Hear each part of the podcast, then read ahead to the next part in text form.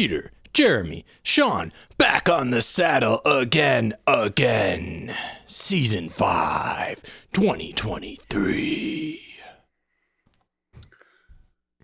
Welcome to I'd Buy That for a Dollar, a podcast about inexpensive.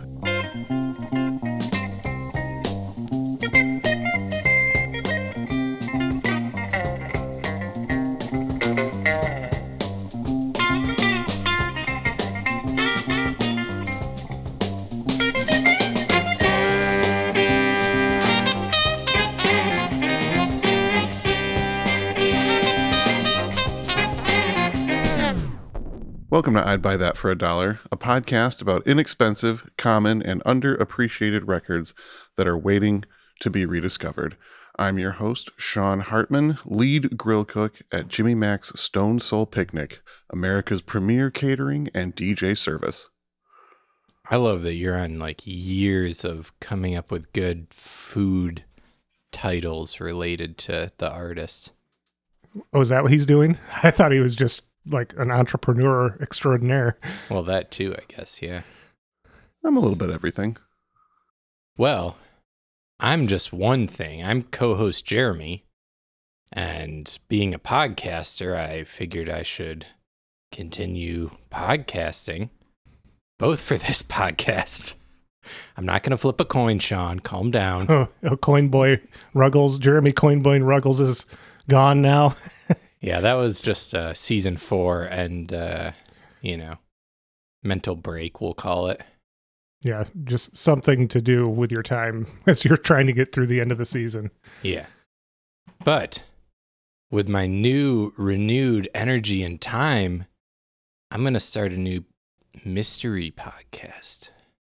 Mm. Ooh. I'm going to be doing a little sleuthing to find out Eli's 13 confessions.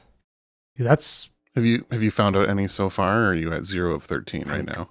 Currently at zero. So I'm just trying to think of a good name for the podcast so far. uncovering Eli's 13 confessions. Ooh. Yeah. Yeah, that could. Yeah. That might work. I'll let you have it. Thank you. I am co host Peter Cook, and I thought at the top of season five here, I'd give our listeners a little peek behind the curtain. I want you to know that I'd buy that for a dollar. We meet on Sundays to record these. Every single time, it's always been Sunday. Not always, but tr- generally, we we met on a Sunday to record these. Oh, okay. Okay. Mm, I had to phrase it so that you would get where I was going. I was We reaching up. podcasted and- on a Sunday. Yeah. Well, here we are, season five, fellas. Did you have a relaxing season break there? No. I drove to Philadelphia and me and Sean and another friend went and saw Bruce Springsteen. Well, that sounds like podcast related work that you did. Yeah, we were out there doing some deep field research. How was it? How was the boss? The boss was pretty good. Nils Lofgren was great. E Street Band was shredding. It was a good time. I heard that then he canceled all of his concerts right after you saw him. Yeah, Yeah. we hope the boss is in good health, but it, I don't know. It seems like it's not doing so good. Maybe that was the last concert. Hopefully not, though. Yeah, hopefully not. Yeah. Well, we're back here to because there's just if we do take too long a break, we're never going to cover all these inexpensive, common, and underappreciated records that are waiting to be rediscovered out out there in the world. They just keep coming at us. True. Kind of Yeah. like all the commenters being like, these aren't actually a dollar. oh, well, yeah, we get it. Okay. it's just a name. It's from Robocop. Look it up. Yeah. Yeah, and that's a good segue into something that we were going to mention at the top of this season. We've been doing this podcast since 2019. We're in season five. And when we started, we said that we were going to uh, try to feature records that had a median value on Discogs of $5 or less. Of course, the last five, ten years or a little more, record prices just continue to rise. And it's getting tougher and tougher to, you know, meet that criteria every week. So here, starting here in season five, we have agreed that we are going to We're gonna push the boundary a little. push the boundary just a little bit, and we're going to say median value on Discogs of less than ten dollars, yeah. which has kind of already been sort of how we've been doing it, anyways. Oh, it's six eighty three I was, median. I was going to say that boundary has been that boundary has been pushed since season one. I mean, we just are officially stating it now, but Yeah. You know, and you know, as much as I think the the name of our podcast, I'd buy that for a dollar, has maybe put a little too much emphasis on the price when we also are going for ones that are commonly found most of the time and are underappreciated. And it's about finding those records that haven't been hyped. That's what we're really here to do. correct, correct. And we're still gonna go for the cheap ones. Get off our Yeah, backs. Sometimes the records we talk about will be very easy to find. Sometimes they'll be kind of a, a medium difficulty to find, but that's the joy of record collecting. Sometimes you have the ones that are easy, and sometimes you have stuff on your list for years that you're out there digging for. But hopefully, any record we talk about, you should be able to find for fairly inexpensive if you keep looking. And of course, some of them get the I'd buy that bump after we feature them and are now $15, $20 records. it does happen. I, I'm seeing that self-titled roaches commonly going for 10 or 15 now. I think we I think we pushed that one up a little bit. Oh yeah. Yeah, we can take all of the credit on that one. I've been single handedly just raving about that record to any person who will listen to me rave for over a year now. So yeah. That's what you get. That's what you get. I I got my copy. I'm good. Y'all can pay whatever you want. Well, before we get into the artists that we came to talk about today, just got a little bit of housekeeping to do. And going to start with a for the record where we correct misinformation stated on previous episodes. We set the record straight. And that would be from the tail end of season four, our Leon Redbone episode. Uh, we were discussing the song Haunted House from his album On the Track and the authorship of that song. We were saying, is this a Leon Redbone song? Is this a traditional? Well, it was neither. That was by Lonnie Johnson. For the record, so the people know. It's been driving you nuts this whole break, hasn't it? Yes, that's all I've been thinking about. Needing to state that fact. All I was thinking about was whether Jeremy was going to flip a coin when we came back or not. I did wonder. well, yeah, so let's get into the record we came to talk about today. And I'll just say real quickly, of course, this was determined. The first four features of this season were determined by the people, the fans of I'd Buy That for a Dollar on our I'd Buy That for a Dollar Facebook group. We put up a list of, I believe it was a 15 artists that we've mentioned time and time again that we need to, to cover on the program and have not yet. And what you're going to be hearing on this episode and the next three following it are what you, the people, determined to be the winners. The, the one, although I think it'd be a great goal if we could cover all 15 of the artists we mentioned in the within the next season or two.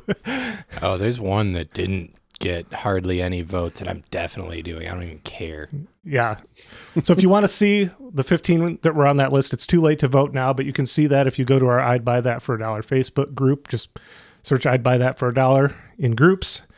Join, get in on the fun of sharing your finds in the bins out there in the group regularly. We have some nice participation over there. But we're starting off with an artist who we first mentioned on the podcast on our first episode. Oh wow. Do do either, either of you remember how Laura Nyro came up on the Jimmie Spheeris episode? Um. I do not, unfortunately. no. Yeah. They had been roommates at one point. Oh. Oh. So here we are, episode 199, finally getting around to Laura Nyro proper. Does that mean I need to add Jimmie Spheeris to my recommended album section real quick? Oh I- my god. I figured he was there already. and the album that we have chosen is her 1971 release with LaBelle. It's uh, Laura Nyro and LaBelle, Gonna Take a Miracle, which came out in November of 1971. It was the fifth album from Laura Nyro, singer songwriter, and it came just two months after the debut album by vocal trio LaBelle, although they had released much material prior to that that we'll, we'll get into that when we get there. Let's just get started off by playing The Bells, Side A, Track 2.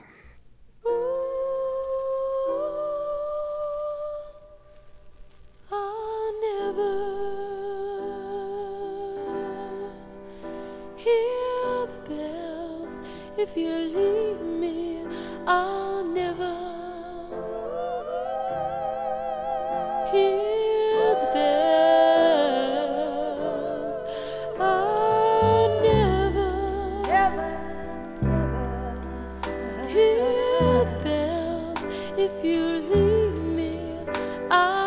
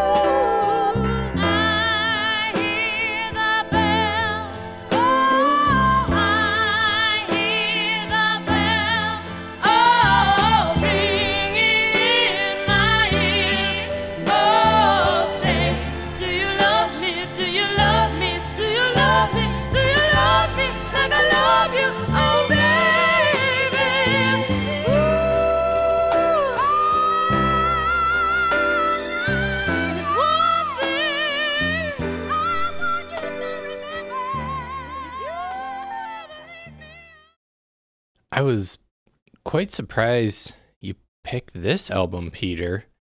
Namely because in my mind, Laura was like a singer songwriter kind of person who wrote some big songs. And this whole album features zero of her songs. Yeah, and I that definitely did not escape me when and I, I definitely had some moments of second guessing that, but I just kept coming back to this one because it's such an amazing sounding record. Yeah, that, when I listened to it in preparation for this, I don't think I've ever heard this album before recently, and I was taken aback at how it's just soul music. And that was the other thing in my mind is Laura was like a folk musician, but then when I I started like listening back to her other albums and it became clear to me that no, she's kind of a soul singer with folk influences and not really the other way around. Yeah, when Sean and I were working together at a record store, I remember we were doing the project that we frequently reference, going through the bins, just trying to learn more about all the artists that sat and no one purchased. And of course, there were Laura Nyro records in there. And I said to Sean, you know, I've, I've never, I don't know who Laura Nyro is. And he said, you know, it's, it's actually pretty good. It's surprisingly soulful. And I think this might have been the first one I checked out. So it's, I, I think of it as my entry point for the music of Laura Nyro to re- yeah to, like you said to realize this is all covers and primarily ev- all of her other albums are almost 100% originals Yeah. with a few exceptions Yeah, and it seemed maybe this is something you're going to kind of poke at later, but it seemed interesting to me that she was kind of better known for writing songs that other people made popular. It seemed like an interesting move to kind of flip on that and like stop writing her songs for her albums and just like covering a bunch of popular songs. yeah this is the only time she did that Yeah. yeah well that and that song the bells was written by marvin gaye his wife Anna Gordy Gay, who was the elder sister of Motown founder Berry Gordy, their cousin Iris Gordy, and Elgie Stover, cousin of key Motown developer Harvey Fuqua, who we discussed a little bit on our Sylvester episode. And it had originally been recorded by the originals in 1970 and had been produced by Marvin Gaye. Sean, do you know that original, The Bells, by the originals?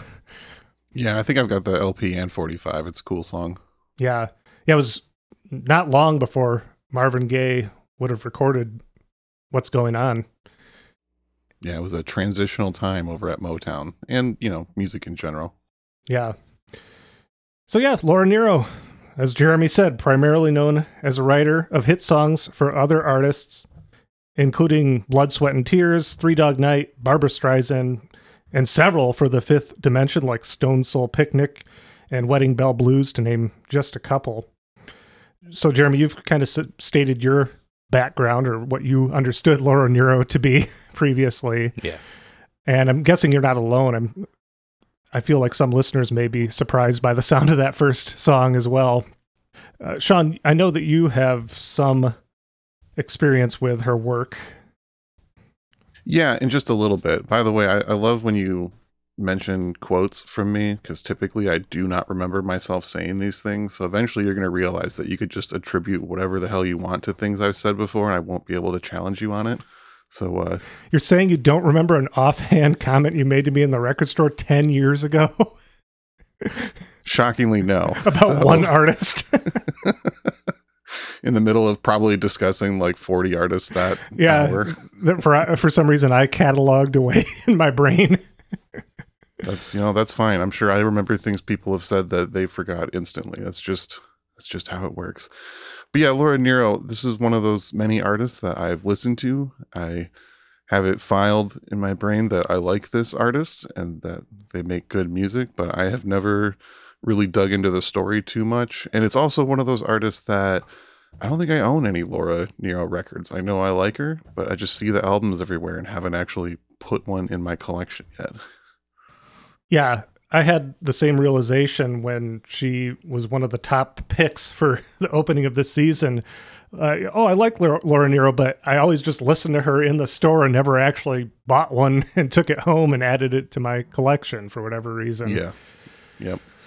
But yeah, I'm glad that our listeners have chosen that it is time for us to discuss this artist. We've mentioned her many times. She she comes up fairly regularly on our Nona Hendryx episode when talking about LaBelle and Nona Hendryx' time in LaBelle. We mentioned this album and said we need to cover Laura Nyro soon, and that was a year and a half ago.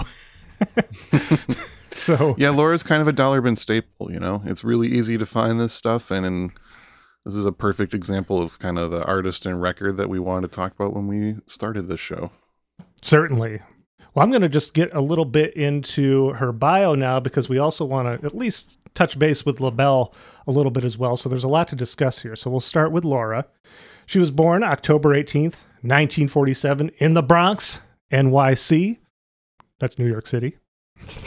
Thank you, Peter. Oh, yeah. Never know who's listening. The. Big Apple? yeah, the Big Apple. The Uh, city that never sleeps? Concrete Jungle? The same. Her father was a jazz trumpeter and piano tuner, and her mother, a bookkeeper. She is of Russian Jewish, Polish Jewish, and Italian American descent. She's also the niece of notable Polish painter and writer Theresa Bernstein and her husband, Ukrainian painter William Meyerowitz, both of whom encouraged her artistic development from a young age.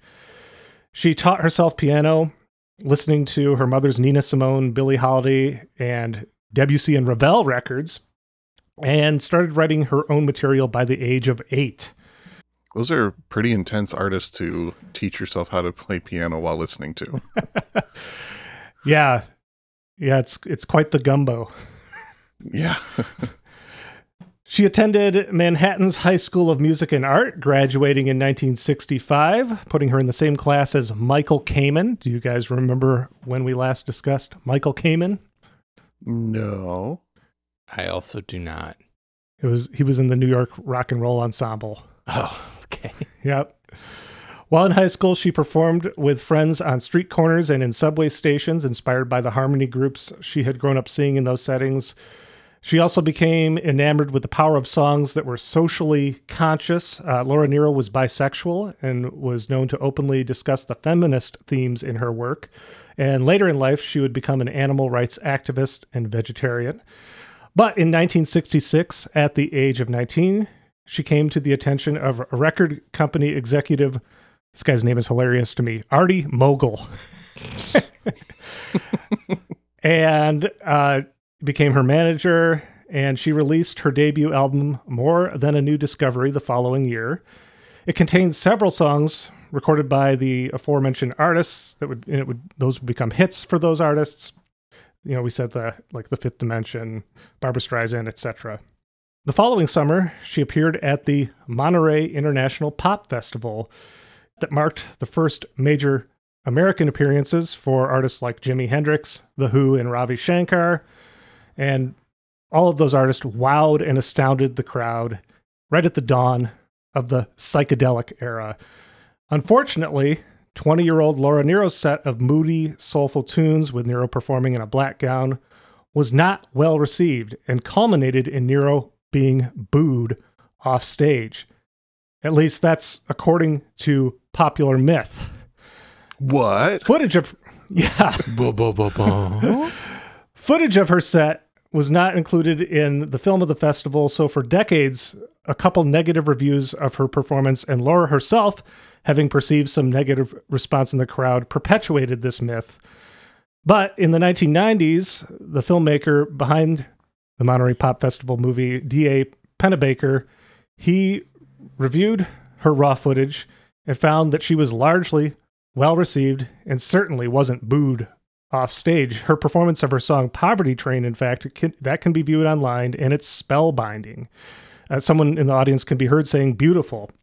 And thankfully, in more recent years, this song was included on the release Iconic Performances of Monterey International Pop Festival. So finally, the story is getting corrected. Mhm. But that's something that kind of haunted her. And yeah, it's just, she perceived that maybe a few boos in the crowd just made her think that that was how everyone felt. And she, we'll see uh, as we go further. Yeah, she, she may have been more of a writer and someone who enjoyed the studio setting more than the live setting.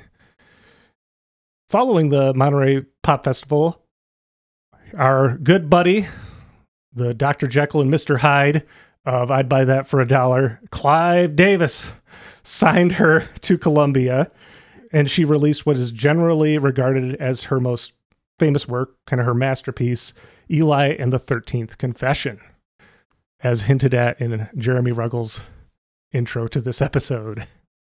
Busted.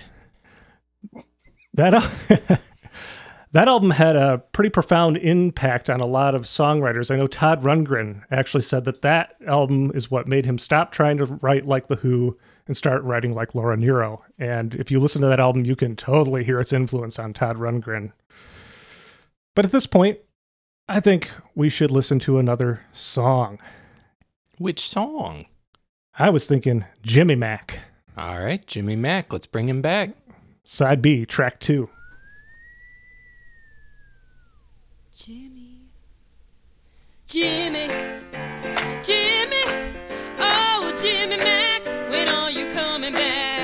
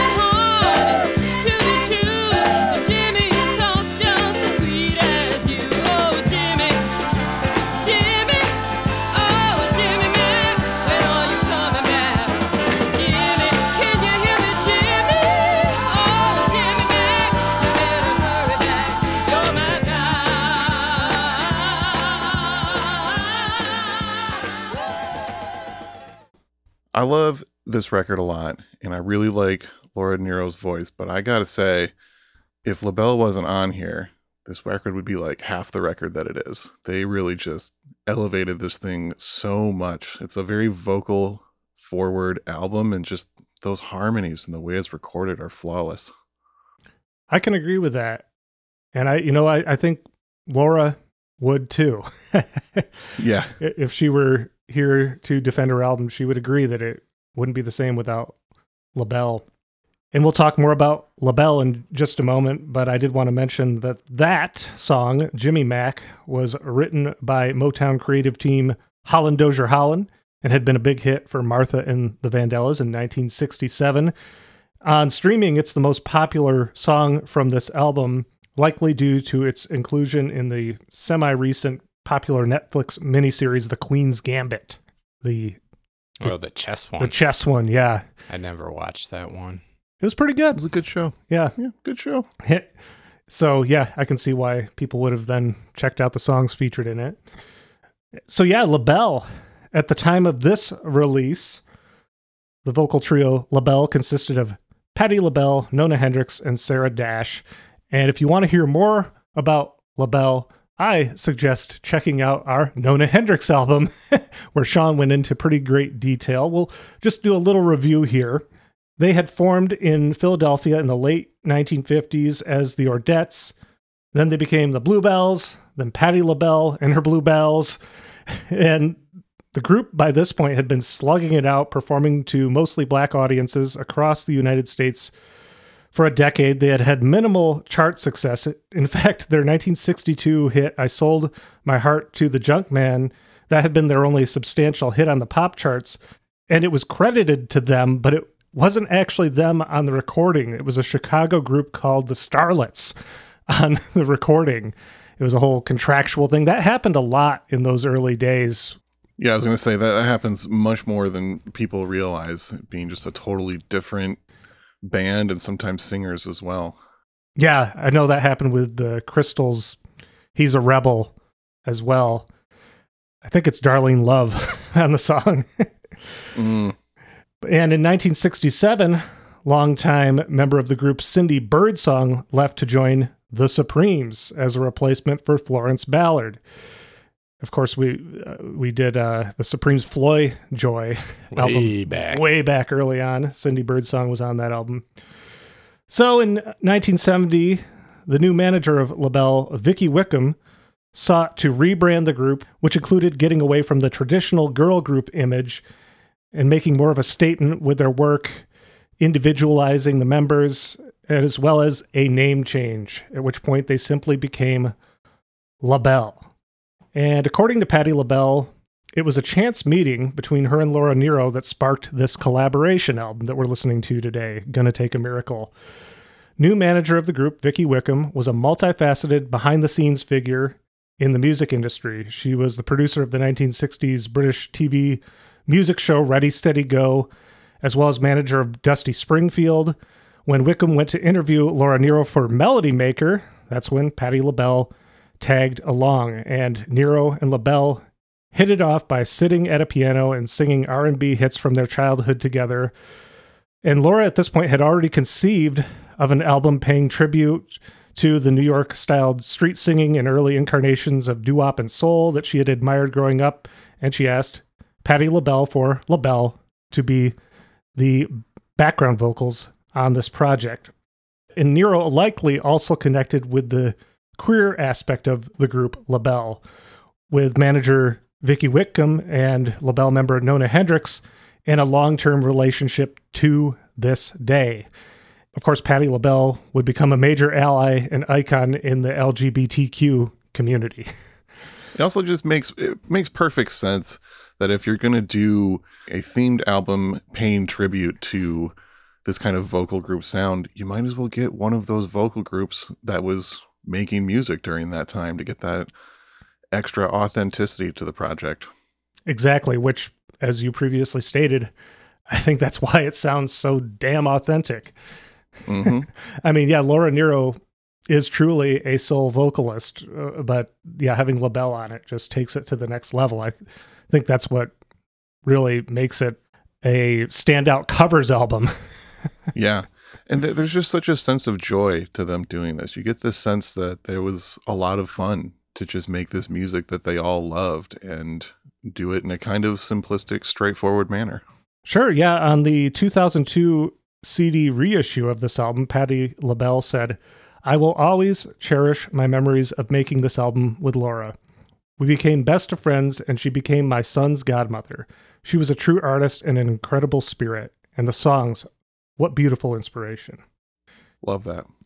This recording also features the legendary production team of Kenneth Gamble and Leon Huff, who this same year founded their label Philadelphia International Records, which of course launched the Philly Soul Sound at the beginning of season three.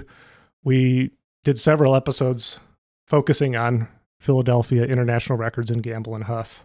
Dang, it's a Philly John too. Yeah, and it doesn't stop there. It, it's like this is like straight up low key a Philly soul album. Of course, it was recorded at Sigma Sound Studios in Philadelphia, but the house band for that label, MFSB, are the backing band.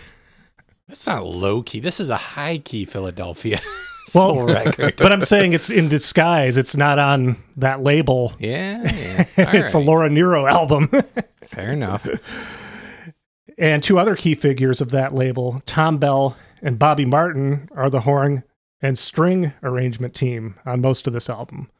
I think we've we talked about. I know we talked about Thom, about Thom Bell at length, and I'm sure Bobby Martin came up on some of those early season three episodes where we focused on Philadelphia International Records.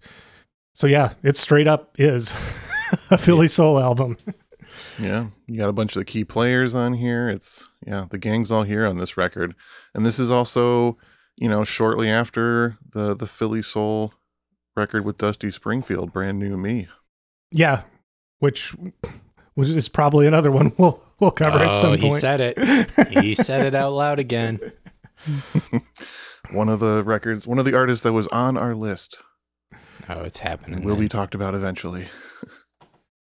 Well, let's go ahead before we go any further. Let's play another song. This is the only single released from the album, and it only reached 103 on the Billboard charts, but it was the first time that LaBelle, under the name LaBelle, charted. This is It's Gonna Take a Miracle, basically the title track. There is an it's added at the beginning.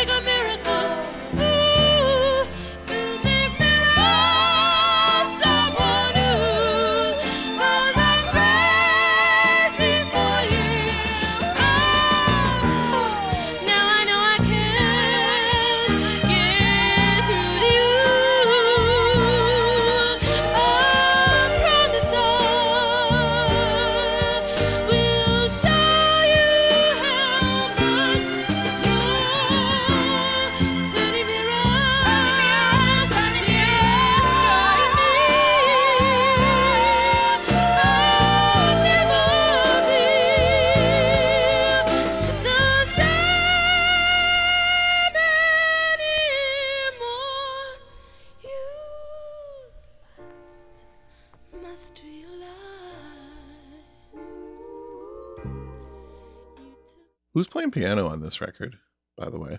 Laura Nyro. Uh, okay, cool, cool. That beautiful song was one of two tracks from this album featured on the soundtrack of the 2004 film At Home at the End of the World. Apparently, I haven't seen the film, but apparently one of the plot points is a character being introduced to the music of Laura Nyro. Hmm. Which I didn't have the hour and a half, two hours to invest in watching that as research. So Have you heard this band? They're gonna change your life. Yeah, I know it's very much a Shin's Garden State moment. At least that's what it seems like. I'll, I'll have to watch the the film and find out. That song, "It's to Take a Miracle," was originally a hit for the Royalettes in 1965, but the most successful version b- would be recorded in 1982. Jeremy, can you guess who it was? It's someone you, you dig. And you used to watch episodes of her YouTube series as research for the show. Oh, Deniece. Yeah, Deniece. Williams. Yeah, Deniece Williams had a pretty big hit with It's Gonna Take a Miracle in 1982. Oh, I could see her killing that song. I always enjoyed the anecdotes you would share from her little YouTube series. Yeah, I gotta go back. I haven't I haven't checked in on that in a minute. Yeah. Following the release of this album, desiring to retreat from the limelight, Laura Nyro announced her retirement from music, and she settled down in a small town in Massachusetts in 1972 after marrying Vietnam veteran and carpenter David Bianchini. You should mention she's 24. yes, she's retiring. Yeah, she's retiring from music at 24. After her fifth album, sixth album. this was her fifth album. Yeah. Yeah. yeah. Yeah. If only, right? Can you imagine? You know, your your brain's just fully developing and you're deciding it's time to retire from music. Settle down. Live out the rest of your days in Massachusetts, Yeah. the place the Bee Gees sing about. In 1975, her marriage ended and her mother died of ovarian cancer. And to console herself to get through that hard time, Laura wrote and recorded her first album in four years, Smile, released in 1976, not to be confused with Brian Wilson and the Beach Boys and all that. She began performing and touring again as well. Much of her work over the next 15 or so years would often be tied to the women's music subculture, and a lot of it brought attention to causes like animal rights and even the unjust relocation of indigenous peoples. On July 4th, 1991, she opened for Bob Dylan at the Tanglewood Music Center in Lenox, Massachusetts. And that was a big appearance for her, but she turned down a lot of major television appearances, including The Tonight Show, The Late Show with David Letterman, and even Saturday Night Live due to her discomfort appearing on TV. I do get a very introverted vibe from her. Yeah, I get the impression that yeah, fame or like big crowd type appearances were not her thing. Yeah, and as evidenced by a few naysayers at Monterey, just totally let ruining that event for her. Yeah. yeah, exactly. In late 1996, Laura, like her mother, was diagnosed with ovarian cancer and would pass away the following year at the age of 49, the same age that her mother had died.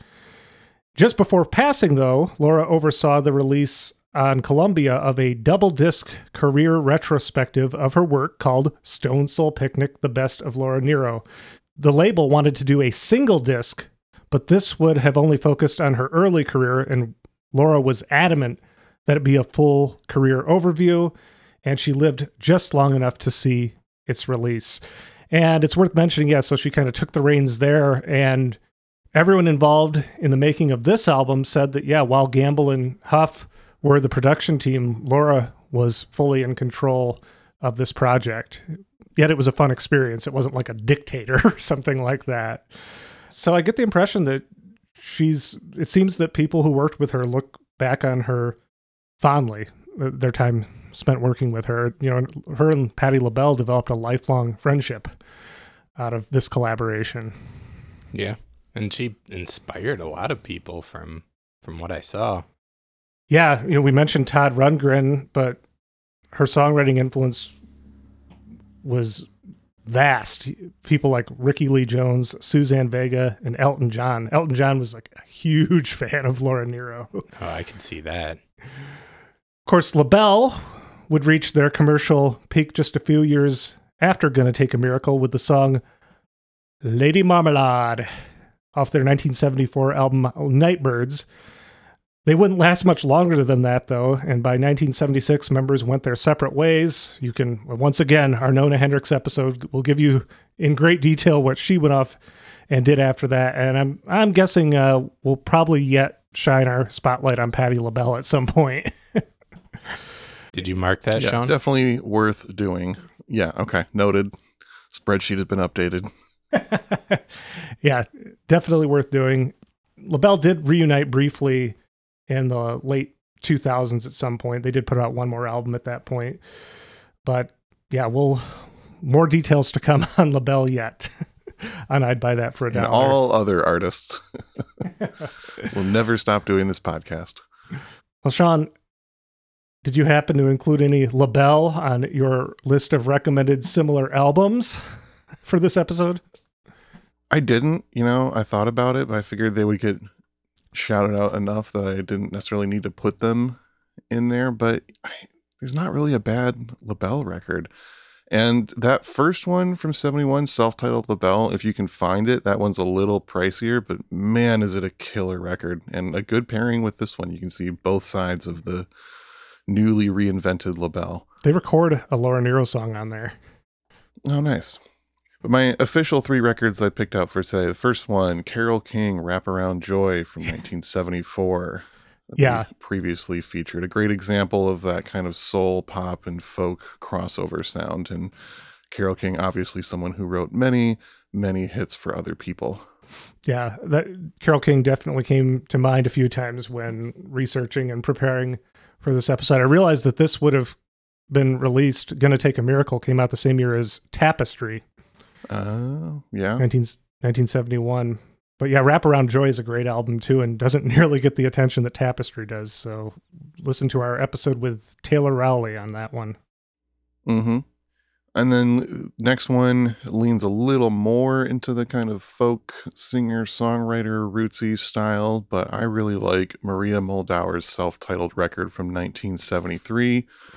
That's the one with the hit "Midnight at the Oasis," and uh, pretty good pairing with Laura Nyro, I say. Yeah, that is such a great album. I've been listening to it again ever since I picked up a copy when the three of us went out digging right at the tail end of last season.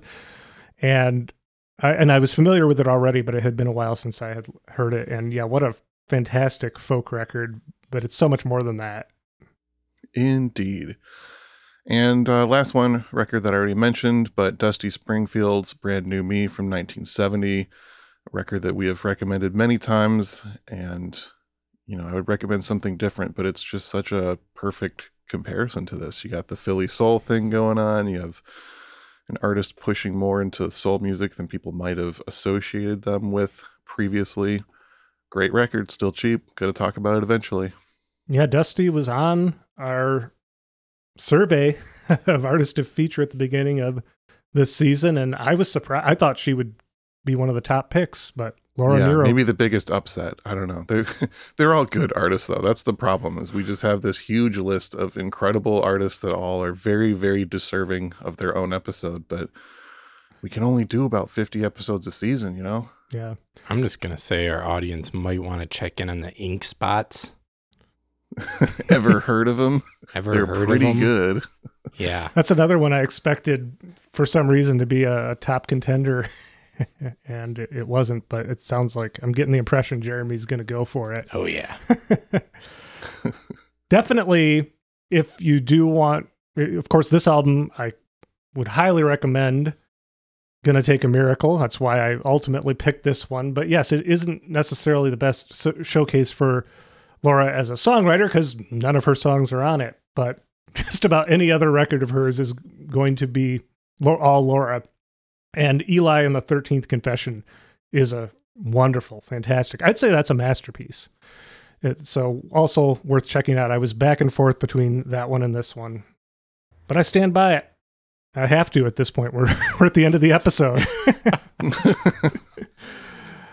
I uh, jumped ahead to the quote from Patti LaBelle that I was going to save for the end. So I'm out of uh, final thoughts. If you, unless you guys have any, I'll throw out there that I did stumble on that they're making a Laura Nyro documentary, apparently. yeah, which is overdue. There's really not a comprehensive documentary on her. And I saw a little bit about that too. And I got so busy researching for this episode that I didn't look further into it. But is that something that's like underway? Yeah, it said they were beginning work in 2022, so keep your eyes peeled. I don't know much more than that, but Yeah. it's They better It's not be crossing made. that picket line, though. I tell you what. oh, true. Well, I was going to go out in a way to just totally flip things on their head with the opening song, which is a cover of the Shirelles. I met him on a Sunday, which is really just this is a great start to the record. It's a great way to go out on this episode. the harmonies are on point On point. as expected. Well, I look forward to doing this for another year and apparently forever, according to Sean, with you fellas. I see So no reason to stop. maybe death, but Or beyond or beyond. Maybe we'll get cosmic with it. could happen. Weirder things have happened. Okay. Well, thank you for listening to this episode of I'd Buy That for a Dollar on Laura Nyro and LaBelle. My name is Peter Cook. My name is Jeremy Ruggles. And I'm Sean Hartman.